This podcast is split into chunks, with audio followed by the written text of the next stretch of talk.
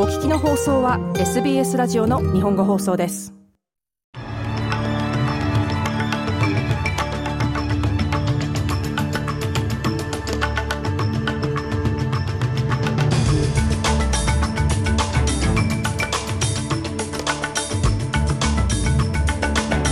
3月7日火曜日午後のニュースをシドニーから大場恵美がお届けします。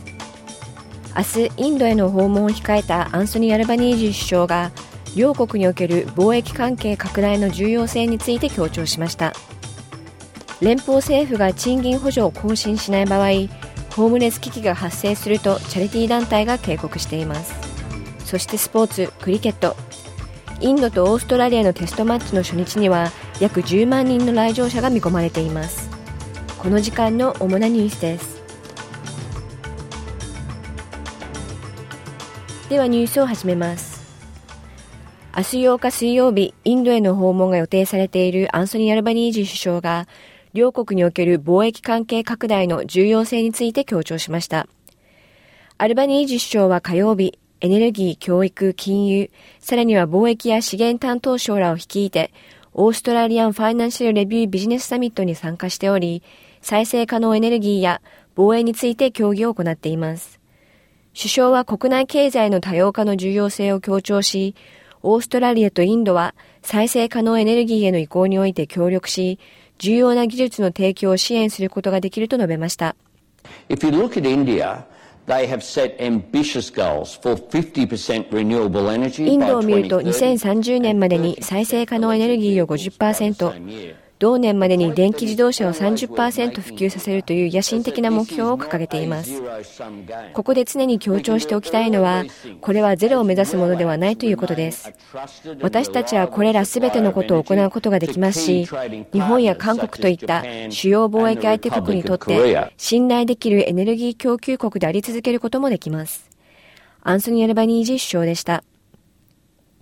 次のニュースです。オーストラリア準備銀行 RBA は今日、10回連続となる利上げを発表する見込みです。RBA は上昇したインフレを抑制するため、昨年の5月から一連の利上げを発表しており、今日また政策金利のオフィシャルキャッシュレートをさらに25ベーシスポイント引き上げれば、住宅ローンを抱える家計はさらに苦しい状況に直面することになります。比較サイトキャンスターの分析によると、平均的な50万ドルのローンを30年間返済した場合、2020年4月の水準と比較して、もう1回の利上げで、月々の返済額が1051ドル増加するといいます。ビル商店政府サービス担当省はチャンネル9に対し、金利の引き上げを予想していることを明らかにしました。専門家は皆今日、金利が上がると言っているようです。しかし解決しようとする問題よりも治療法が悪くならないように気をつけなければなりません。我々はインフレに100%取り組まなければなりませんが、これが最後の引き上げになることを祈っています。ビル商店政府サービス担当省でした。次のニュースです。200を超えるチャリティー団体とホームレス支援団体が連邦政府に公開書簡を送り、6月に期限切れとなる6500万オーストラリアドルの資金補助、ウェージサプリメントを政府が更新しない場合、ホームレスの危機が訪れると警告しました。ホームレス支援団体は連邦政府の補助金がなくなった場合、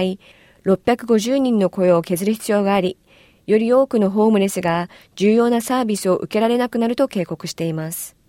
ナショナルシェルターのエマ・グリーンハル CEO は、住宅危機の最中に政府がホームレス支援サービスを削減するのは理解に苦しみと語りました。ホームレス支援サービスは必要不可欠なサービスであると認識されるために戦っています。労働者に適切な報酬を支払うための資金を求め、専門的な部門とみなされるために戦っているのです。ですから私たちが望むのは、この資金を復活させることです。エマ・グリーンハル CEO でした。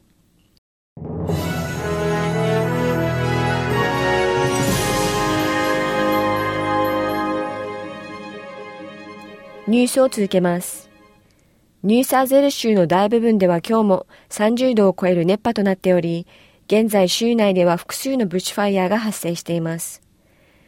ボーロル近郊のタンバルーラで発生した火災は、ウォッチェンアクトにその危険度が下げられましたが、まだ多くの火災は燃え続けています。ニューサーズル州消防局のピーター・マッケニ副長官によると、6日月曜日だけでも州全体で約1万4500ヘクタールの火災が発生しており、本日も強い西風により消火活動は困難になると予測しています。副長官は火を完全に鎮火するには数日はかかるとチャンネル9に語りました。Whilst today is not quite as bad as it was yesterday, we've still got total fire bans in the central ranges. 今日は昨日ほどひどくはありませんが、セントラルレンジャーやグレータハンター地域では、今日も屋外での火の使用は一切禁止となっています。また、アルファロードやウェリントン、ダボ近郊の火災では、時速30キロから40キロの西風、高い気温、さらには乾燥した環境により、消火活動に苦労する一日となりそうです。ピーター・マッケーニ副長官でした。次のニュースです。ニューサーゼル州のドミニク・ペロテ州首相は、今月の州選挙で再選された場合、新たに500のプリースクールを建設すると公約しています。このうち97施設はシドニー西部に、300施設以上はニューサーズウェル州の地方に建設される予定です。また州首相はこの他にも、州内のすべての子供に1年間無料でプリスクールを提供するという公約も発表しています。ペロテ州首相によると今後4年間でさらに5万人の子供たちの受け入れが可能になると述べています。From Goulburn to Gregory Hills, uh, from Bega ゴールバンからグレゴリーヒルズ、ベガからバークまで、あらゆる場所で全ての子供たちに就学前の教育を受けさせたいと考えています。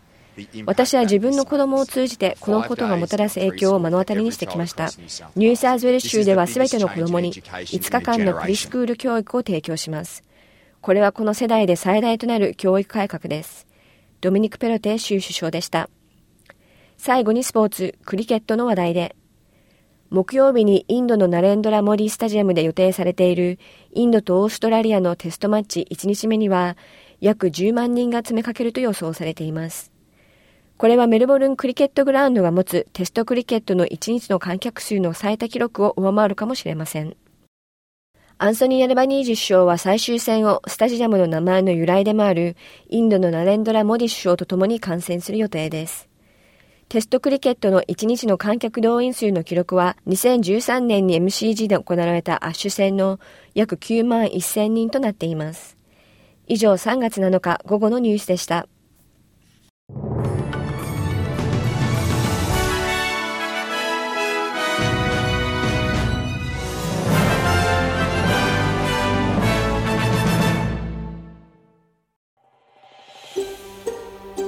SBS 日本語放送の Facebook ページで会話に加わってください。l i いいねを押してご意見ご感想をお寄せください。